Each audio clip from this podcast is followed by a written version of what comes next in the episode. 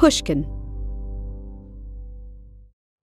Did you know some travel credit cards offer 10 times points on your spending? Don't miss out on big rewards for your next trip. NerdWallet lets you compare smart travel credit cards side by side, curated by an expert team of finance nerds. What could future you do with better travel rewards? A free flight? A room upgrade? Don't wait to make smart financial decisions. Compare and find smarter credit cards, savings accounts, and more today at nerdwallet.com. Reminder, credit is subject to lender approval and terms apply. NerdWallet, finance smarter. The most innovative companies are going further with T-Mobile for Business. The PGA of America is helping lower scores and elevate fan experiences with AI coaching tools and 5G connected cameras. AAA is getting more drivers back on the road fast with location telematics. And the Las Vegas Grand Prix is powering race day operations with 5G connectivity, giving fans an experience at the speed they deserve. This is accelerating innovation with T-Mobile for Business. Take your business further at t-mobile.com/now. Judy was boring. Hello. Then Judy discovered ChumbaCasino.com. It's my little escape. Now Judy's the life of the party. Oh, baby, Mama's bringing home the bacon. Whoa, take it easy, Judy. The Chumba life is for everybody. So go to ChumbaCasino.com and play over 100 casino-style games. Join today and play for free for your chance to redeem some serious prizes. ChumbaCasino.com. No purchase necessary. Void where prohibited by law. 18 plus terms and conditions apply. See website for details. At the Lyceum Theatre in London's fashionable West End, the lamps dim and a hush falls over the audience. These spectators have come to see Richard Mansfield's celebrated performance in the strange case of Dr. Jekyll and Mr. Hyde. I have destroyed the balance of my soul. The evil power within me has mastery. Mansfield stars as Henry Jekyll, a respectable doctor who has secretly developed a potion that allows him to transform into the malevolent and murderous Edward Hyde. It is Hyde now that controls Jekyll, not Jekyll Hyde. His metamorphosis from the upright Dr. Jekyll into the stooped Mr. Hyde is astonishing. He contorts his body and facial expressions. He changes his voice and his gait, too.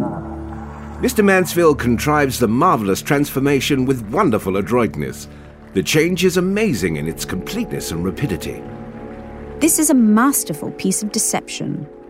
Men are said to shudder at the fearsome spectacle, women to faint and be carried from the theatre. But as the play continues its run into autumn 1888, dark clouds gather over the production. Women are being murdered on the streets of Whitechapel, and to some, Mansfield's genius for disguising himself arouses suspicion. After Kate Eddowes and Elizabeth Stride are killed, a troubled citizen addresses his concerns directly to the police. Dear sir, when I went to see Mr. Mansfield take the part of Dr. Jekyll and Mr. Hyde, I felt at once that he was the man wanted, and I've not been able to get this feeling out of my head. Destroyed the balance of my soul. I do not think there is a man living so well able to disguise himself in a moment. It appears that the police didn't take this writer seriously, but his fears underline something that's come to define the Ripper story and seen it become ever more grotesque a tangling of fact with fiction, and confusion about where reality ends and artifice begins.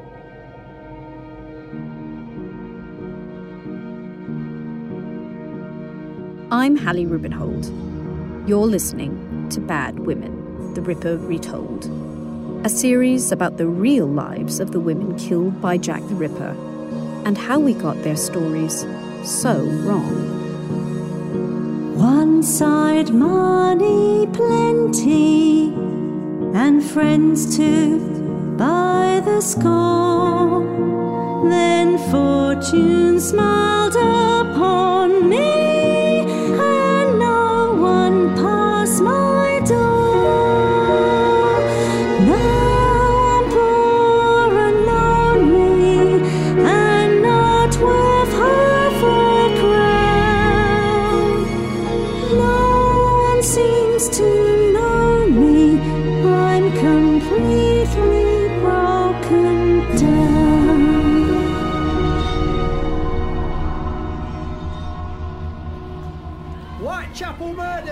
Latest details.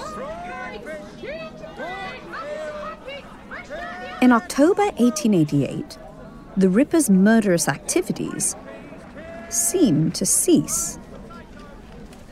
But Whitechapel did not go quiet. Outrage in Union Street. Was it the murderer? Interest in the killings thrived, and the atmosphere in the East End seems to have been almost carnivalesque. Postcard Jack the Ripper. Rubbernecking Londoners filled the streets, speculating on the whereabouts of the murderer and hoping to glimpse his crime scenes. On the outskirts of this vast, chattering, excited assemblage of humanity, costermongers, who sold everything in the way of edibles from fish and bread to fruits and sweets, and newspaper vendors, whose hoarse cries only added to the confusion of sounds heard on every hand, were doing exceedingly large trades. People from far beyond Whitechapel were also mobilising to satisfy their appetites for the macabre. Apparently, the denizens of West London have begun to take a lively interest in the doings of the Whitechapel murderer. But a very large number of cabs and private carriages containing sightseers have visited the scenes of the tragedies.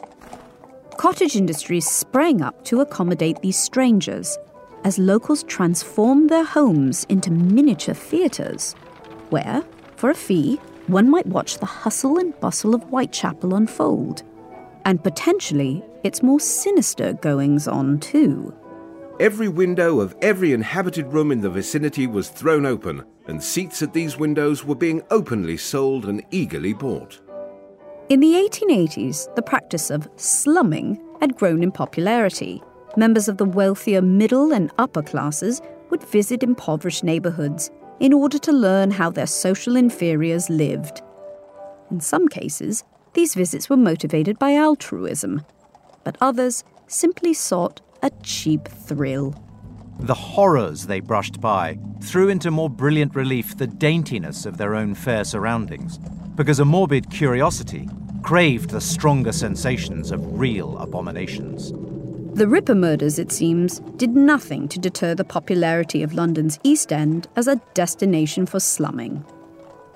From organised tours to rented rooms transformed ad hoc into viewing platforms, Ripper commerce was energetically underway.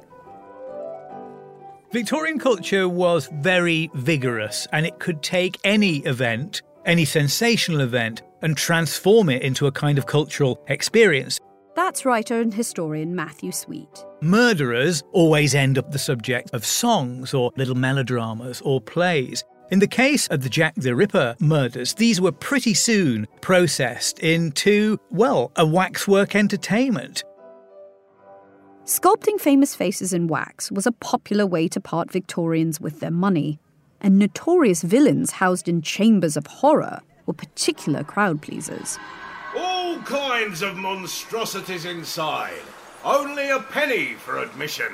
This was not lost on the Whitechapel entrepreneur and showman Thomas Berry. Just a couple of years previously, a man named Joseph Merrick, who suffered extensive tissue overgrowth, had been exhibited in a shop on the Whitechapel Road under his theatrical sobriquet, The Elephant Man. So the neighbourhood was no stranger to trading on the monstrous, and Berry seems to have recognised its business potential. Roll up, roll up. Come and see the amazing bearded lady. At his show, the curious could reportedly meet a champion female boxer, marvel at a woman who weighed nearly 600 pounds, and gape at a bearded lady said to be half gorilla, all for just a penny. But these weren't the only women on display. Berry added wax simulations of the Whitechapel murder victims to his lurid museum. Apparently, murder by murder. Polly Nichols' inclusion in the gruesome display was followed by a mannequin of Annie Chapman, less than five days after she was killed. Long rows of vilely executed waxen figures and plaster busts, propped up, some upright, some askew, against either wall of the showroom, rigged out in the refuse of a Petticoat Lane old clothes shop. Apparently, Berry's macabre effigies weren't very lifelike. One newspaper suggested that some of the sadly mutilated figures had been recycled from previous exhibits. These horrible objects are like nothing that ever lived or died. said a journalist who paid the show a visit. They can only be compared to the visionary offspring of an uncommonly severe nightmare. Unearthly combinations of hideous waxen masks and shapeless bundles of rags. One of them is blotched with dabs of red ochre, indicative of the unknown assassin's butcherly handiwork. Barry's gruesome showmanship extended out into the street, too. Gaudy placards tempted passers by with the promise of further horrors inside his establishment. The prominent feature was that they were plentifully besmeared with red paint. This, of course, representing wounds and blood. Barry's neighbours weren't all in support of his business venture. Some reports suggest that a large and outraged crowd assembled to tear his posters down. I suppose you are all Englishmen and women here? Then do you think it right that that picture should be exhibited in the public streets before the woman's body is hardly cold? No, we don't. No! Shame! Others claim that they were removed by the police. Barry himself went on trial for filling the Whitechapel Road with visitors and thereby causing a public nuisance. Still, the waxworks remained on display for months. Morbid fascination underpinned Barry's business, which was nothing new for the Victorians. In fact, certain murderers achieved a kind of sinister celebrity. Broadside ballads of the kind sung by Kate Eddowes had long recounted the diabolical deeds of criminals or repeated the remorseful confessions they made in the shadows of the gallows. I murdered one I once did love, Harriet Seeger, dear. Some Victorian true crime enthusiasts even collected novelty porcelain figures of well known murderers, displaying them on their mantelpieces. But the Ripper case was, of course, different. Because it has no personality like that to organize itself around. So it's robbed of something. There's no star, as it were, in this show. There's no murderer for people to feel sentimental about or write to letters of proposition to while they're awaiting um, execution. As October 1888 rolled on, frenzied journalists and anxious readers continued to propose theories about the killer's identity. The Daily News says that some time ago, Texas was horrified by a similar series of murders. They have ceased. Perhaps the murderer has crossed the Atlantic and renewed his experiments in Whitechapel. A surgical theory comes from Paris that the murderer is a fanatical vivisectionist and disciple of Haeckel, the German naturalist. The Burke and Hare theory that the murderer is employed to get anatomical specimens for some experimentalist. The Jekyll and Hyde theory that the murderer lives two lives and inhabits two houses or two sets of rooms. The killer was a cipher, a void into which fears and fantasies might be projected, some of which have exerted an enduring influence over the story. Take the idea that Richard Mansfield, the star of Jekyll and Hyde, was the killer. Polite society was not entirely at ease with the notion of slumming, and there was a powerful fear that seemingly respectable gentlemen might surrender to their basest urges in the debauched surroundings of Whitechapel. A West End Dr. Jekyll might so easily become an East End Mr. Hyde. And doctors in particular were viewed with suspicion. Far from being beneficent healers, in the popular imagination, medics were often seen as scalpel happy sadists or obsessives driven to ghastly extremes to further their medical knowledge. When it was suggested to the police that the killer of Polly Nichols required some anatomical knowledge to inflict the wounds as he did, it reinforced the widespread sentiment that an educated medical man could easily be the murderer. That way of seeing the Ripper as a respectable person who transforms into a monster to commit these crimes is something that the case has never really shaken off. So I think, in a way, the Ripper has never escaped Dr. Jekyll. And in a way, Dr. Jekyll has always been sort of one of the suspects. The Ripper Retold will be back in just a moment.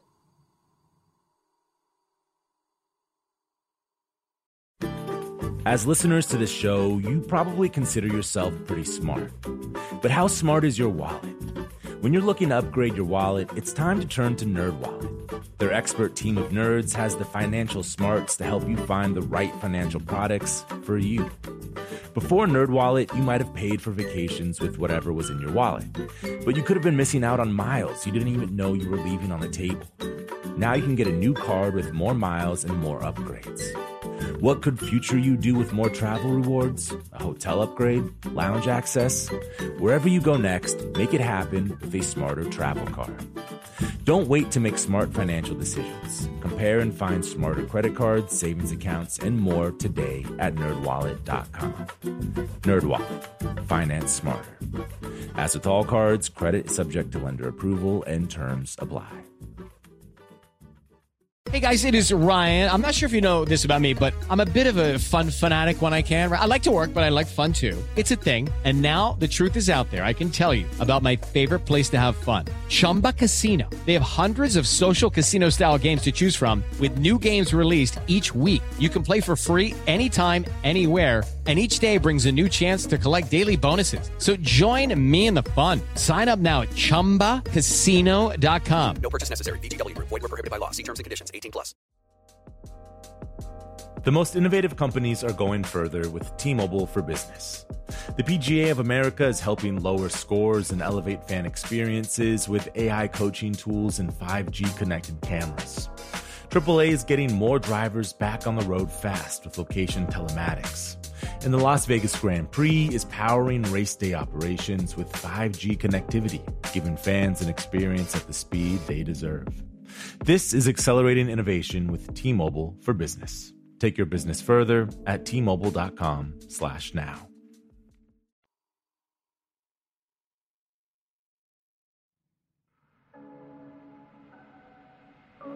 The days of October 1888 ticked by with no further murders, but interest in the case reached fever pitch.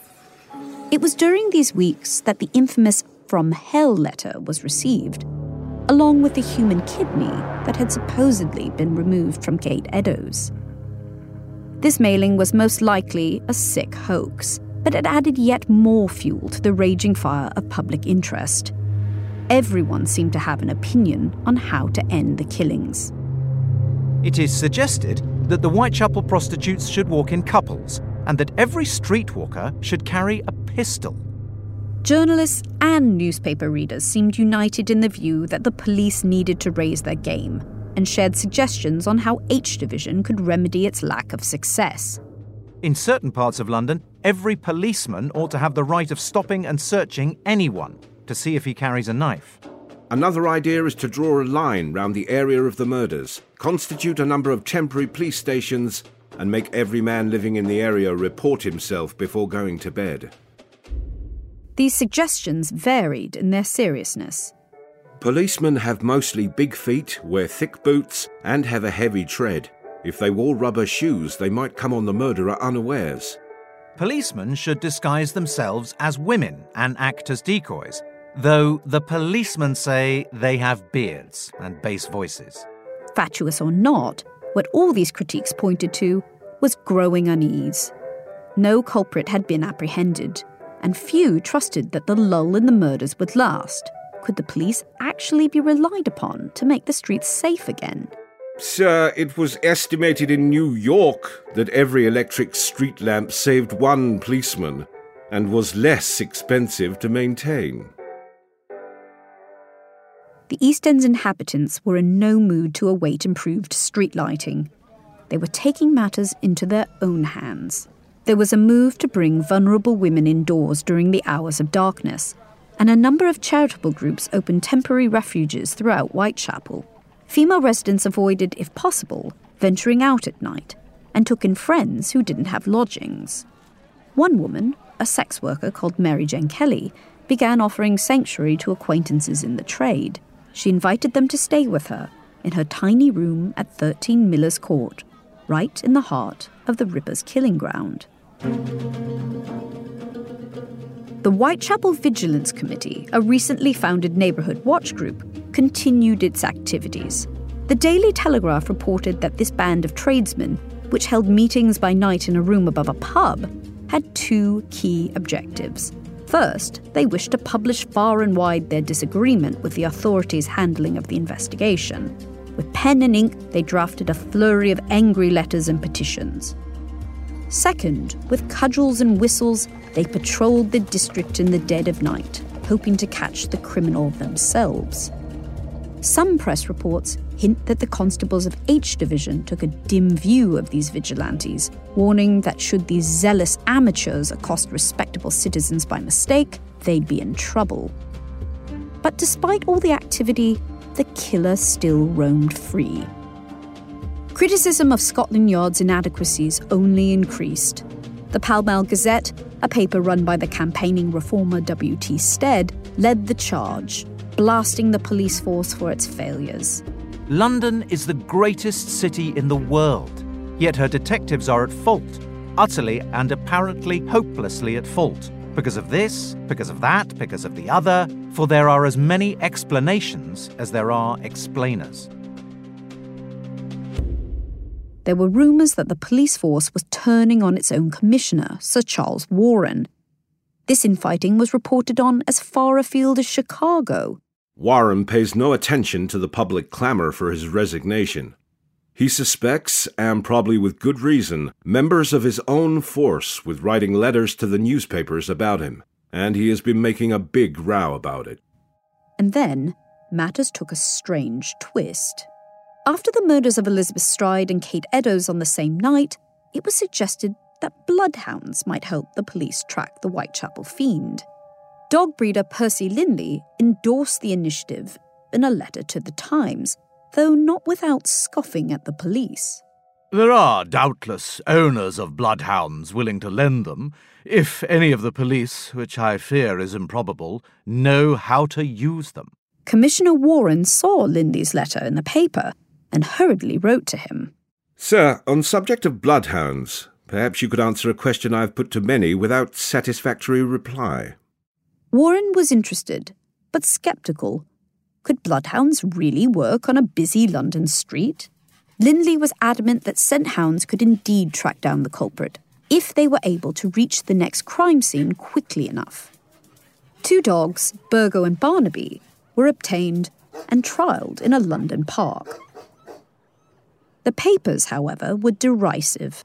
Shall Jack the Ripper's arts avail to battle Scotland Yard forsooth? Quick, on the flying murderer's trail, unleash the bloodhound, truth.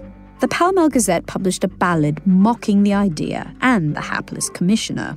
Where'er he skulk in hovel pent, or through the streets red handed roam, I, Charles, with sleuthhound on the scent, will hunt the miscreant home. Within weeks, the embattled Sir Charles Warren had tendered his resignation. Without that atmosphere of failure that surrounds Scotland Yard in this period because it's perceived as politicised and incompetent. Historian Matthew Sweet again. Then you don't get Sherlock Holmes and the detectives who come after sort of riding to the rescue to tell us, well, you can't rely on these people, these flat footed imbeciles. You need to get some kind of human computer in to solve these mysteries for you.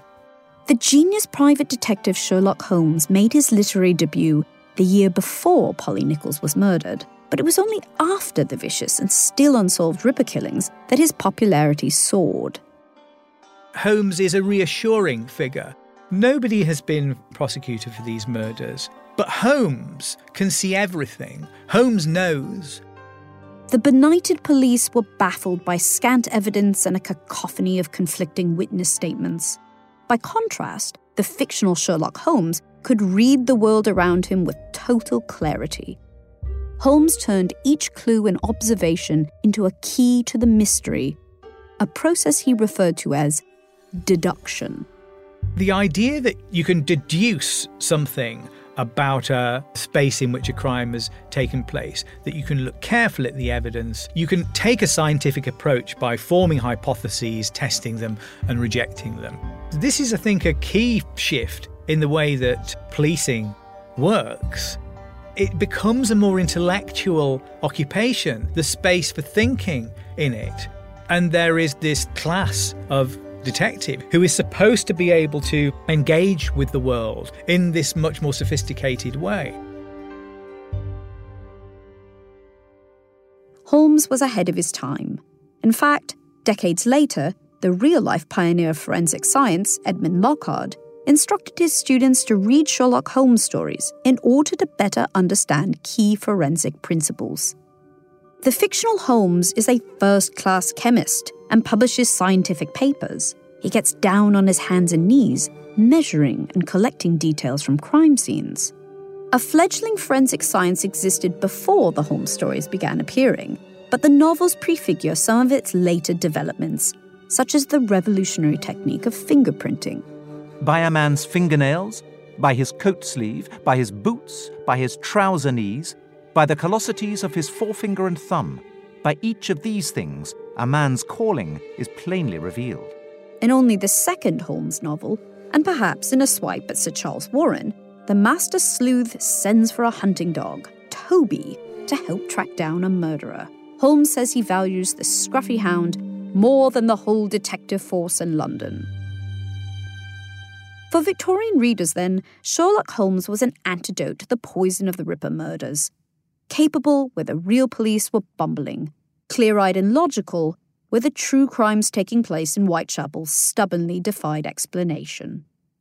It's of little wonder, then, that Sherlock Holmes has been called on several times to triumph when the police failed and apprehend the killer.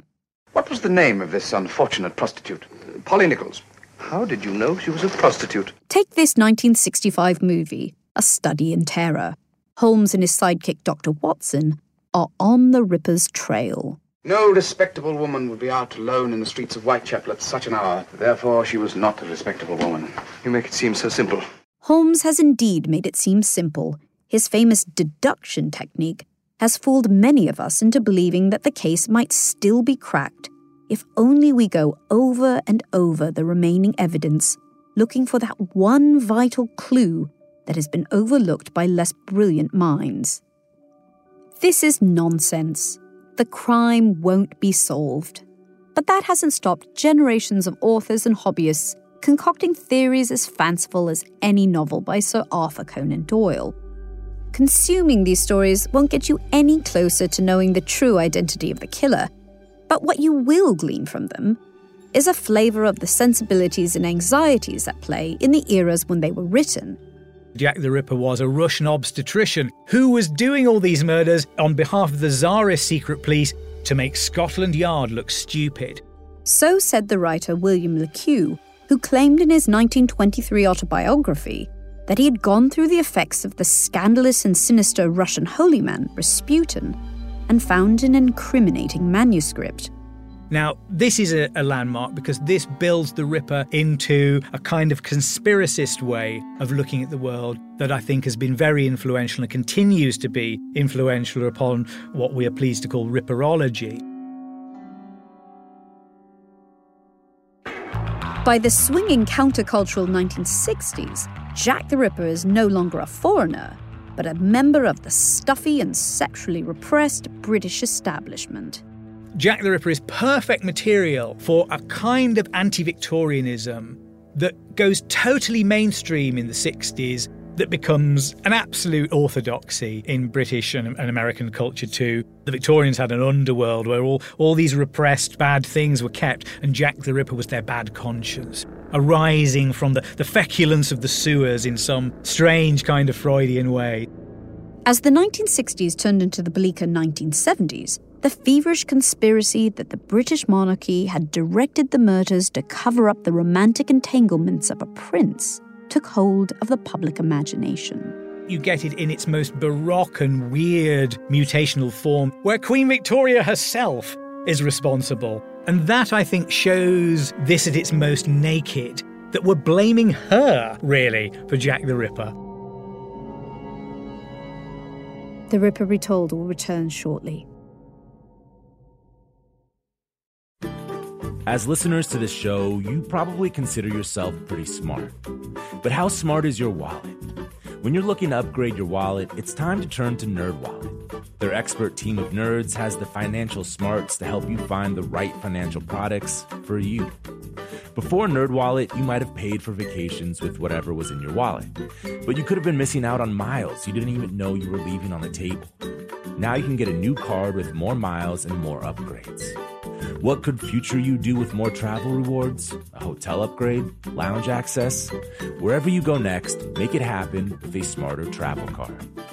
Don't wait to make smart financial decisions. Compare and find smarter credit cards, savings accounts, and more today at nerdwallet.com. Nerdwallet. Finance smarter. As with all cards, credit is subject to lender approval and terms apply. The most innovative companies are going further with T-Mobile for Business. The PGA of America is helping lower scores and elevate fan experiences with AI coaching tools and 5G connected cameras. AAA is getting more drivers back on the road fast with location telematics. And the Las Vegas Grand Prix is powering race day operations with 5G connectivity, giving fans an experience at the speed they deserve. This is accelerating innovation with T-Mobile for Business. Take your business further at t-mobile.com/now. Musora is your access to online music lessons for guitar, piano, drums, and singing. This is your chance to reignite some old musical passions or pick up an instrument for the first time. Connect with more than 100 of the world's best teachers and musicians. You'll get seven days totally free to try it out, and then it's just $30 a month, less than a single private lesson. I mean, why do we do Broken Record? Not just because we love hearing from great musicians. We do it because we think that there is something beautiful about the appreciation of music. Don't you think we need more of that in our lives these days? That's the mission of Musora to inspire, educate, and connect musicians. Enjoy unlimited personal support, weekly live streams, student lesson plans. It's like having a personal music teacher, only much, much better. Just go to Musora.com, M U S O R A.com, to start a new musical journey today. So we've come to a barbershop. On the window, it says Jack the Clipper, but it also says London born and bled. The spirit of Thomas Berry, the Victorian showman and waxwork impresario, is alive and well in Whitechapel. The full Ripper for £52 and the Royal Ripper for £70. And I have no idea what actually that is, but obviously somebody enjoys having that done. Today, Whitechapel is a veritable Jack the Ripper theme park. Behind a black and red facade is the Jack the Ripper Museum. Its gift shop sells Ripper shot glasses and teddy bears. Meanwhile, the Jack the Ripper and Sherlock Holmes tour bus deposits excited passengers in Whitechapel before it whisks them across London to a Holmes themed pub. Now, I'm sure all of you here today do know that Jack's victims were ladies of the night, weren't they? They were prostitutes. And at Mitre Square, where Kate Eddowes perished, you might encounter several different Ripper tour groups at one time. Their guides all delighting in the salacious and gory details of the women's deaths. When they got into the mortuary, they realised that a left kidney and her entire womb were missing. Whoever the killer was, he ripped them from inside her and taken them with him. He'd also taken nearly half of her white apron. We went undercover on one tour. Our guide was proudly dressed in a cap, coat, and neckerchief, matching an eyewitness description of one Ripper suspect. He later told us that when the location of Kate's murder was resurfaced a few years ago, he took one of the old cobblestones from the corner where her body lay as a dark memento. They're incredibly popular. Since the From Hell film, you saw far more guides out there, some of whom I'd never seen before, you know. Andy Hallett takes visitors to London on many types of walking tours, but his Ripper walks are something different. I mean, I've arrived in Mitre Square and there's eight or nine different groups there. I'm sure I've done walks when I've been talking to someone in the group and then a week later see them peddling the walk, you know, and they've just picked up, you know, having a go. Given the stiff competition, many guides fall back on the tried and tested methods of Thomas Berry, bringing with them laminated images of the mutilated corpses. Well, I don't like seeing any pictures of the women. I don't like seeing any pictures at the murder scene, photographs taken in the mortuary. I, you know, I'd never do that. I think that's horrible, just, you know, a horrible thing to do. And people do that. Yeah, I mean, that's very popular. For those who still have an appetite after all that gruesomeness, there's Jack the Chipper, a good old fashioned fish and chip shop with a twist. Would it be possible to get one of your little uh, fish and chip boxes? The chain wraps its meals in facsimiles of newspaper pages from 1888. These include images of the victims, which means you can literally eat your lunch off a drawing of Elizabeth Stride's dead body. Things are changing. People are increasingly voicing their concerns about how and where we tell the Jack the Ripper story. So the kind of stories that we tell, the kind of things that we commemorate, actually have an impact. This is people's lives that we're talking about here. For example, since it opened its doors in 2015, the Ripper Museum has been targeted by protesters who rail against its tacky depiction of the murdered women. Not something that people should be making light of, or selling mugs about, or selling t-shirts about. That is completely grotesque. And just recently, a branch of Jack the Chipper was the subject of a neighbourhood dispute, with locals criticising the proprietor's exploitation of the victims for profit. We're going to talk about a shop in London, and it's being boycotted because its name is Jack the Chipper. Now, what are protesters saying about this? The owner had to go on national TV to offer a defence of sorts. Yeah, totally understand. Most people, they love it. This is Jack the Chipper. I like that. In response to the public outcry, the chip shop offered a 50% discount to female customers just to show they weren't there to be disrespectful. I give the 50% discount and everybody be happy. Several ethical, even feminist walking tours of Whitechapel have sprung up. Since your, you know, your book, you know, I think it's changed. And established guide Andy has totally revised his Ripper Walk in light of the new research on the victims. Traditionally, it had always been that they were five prostitutes, you know. I definitely talk about the biography of each of these women now, which I never did before, really. The social history, which I think is incredibly important, and, you know, the dignity of the women. But something of our own Jekyll and Hyde approach to these murders persists. We perhaps know we shouldn't look for entertainment in the bloody deaths of women like Polly, Annie, Elizabeth, and Kate, but people still can't quite resist the temptation. They are interested in the graphic detail, of course, of it. I mean, they're interested in horror stories. I mean, people come along to it because they they feel they're in a kind of safe place, but they can listen to this, you know, very graphic, you know, parts of it which are very graphic. I mean, we have people fainting. You know, Oh. we have, you know, the other day someone fainted on the walk, you know. Uh, uh, what prompted the faint? Well, we're talking about we were talking about Annie Chapman and the murder of Annie Chapman, and she just, you know, went over. At the end of my conversation with Matthew Sweet, he recalled attending a conference where Patricia Cornwell's theory that Walter Sickert was the Ripper drew laughter from the audience. This uh, woman got to her feet, Latin American academic, and she said, I don't know what you're all laughing at. There's nothing special about these murders. There are murders happening like this all over the world. Why are you English so stuck on Jack the Ripper? I think that academic had a point. Why are we so comfortable turning these despicable crimes into a thriving tourist trade or a punning name for a fish and chip shop?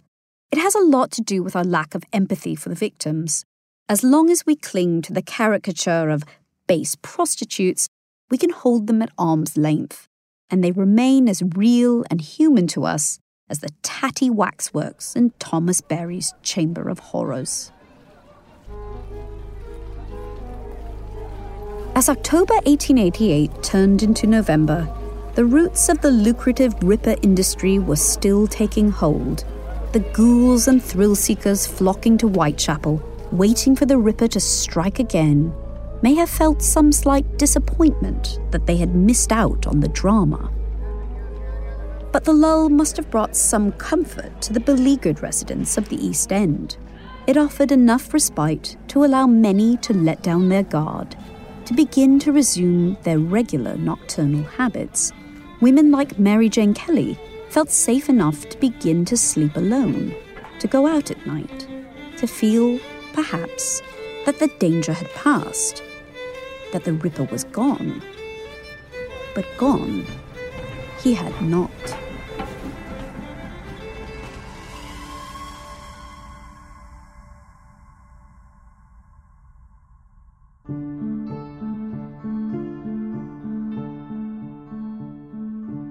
Bad Women The Ripper Retold is brought to you by Pushkin Industries and me, Hallie Rubenhold, and is based on my book, The Five. It was produced and co written by Ryan Dilley and Alice Fines, with help from Pete Norton. Pascal Wyse sound designed and mixed the show and composed all the original music. You also heard the voice talents of Ben Crow, Melanie Guttridge, Gemma Saunders, and Rufus Wright. The show also wouldn't have been possible without the work of Mia Lobel, Jacob Weisberg, Jen Guerra, Heather Fain, Carly Migliori, Maggie Taylor, Nicole Moreno, Lital Molad, Eric Sandler, and Daniella Lakhan. With special thanks to my agents, Sarah Ballard and Eli Keren.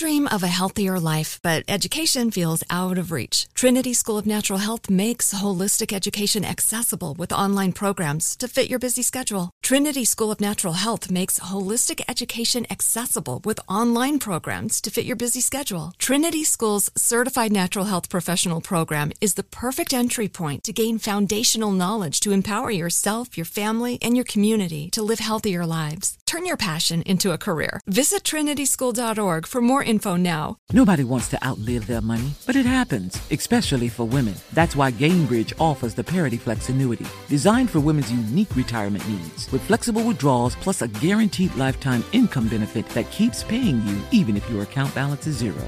Gainbridge is helping build a better financial future for women. Retirement income you can't outlive is the ultimate flex. Start saving now at Gainbridge.io. Visit Gainbridge.io slash ParityFlex for current rates, full product disclosures and disclaimers, and other important information. With the best all inclusive vacation deals to Mexico and the Caribbean, booking your getaway with cheap Caribbean vacations means you have more freedom to do your deal. Whether you want to enjoy snorkeling, endless margaritas, and more, or simply soak up the sun and sand in a tropical paradise, Cheap Caribbean Vacations has your deal for that. Plan and book the exact getaway you want at exactly the right price for you by using our exclusive budget beach finder or find a featured all-inclusive package to Ocean by H10 Hotels and do your deal at cheapcaribbean.com.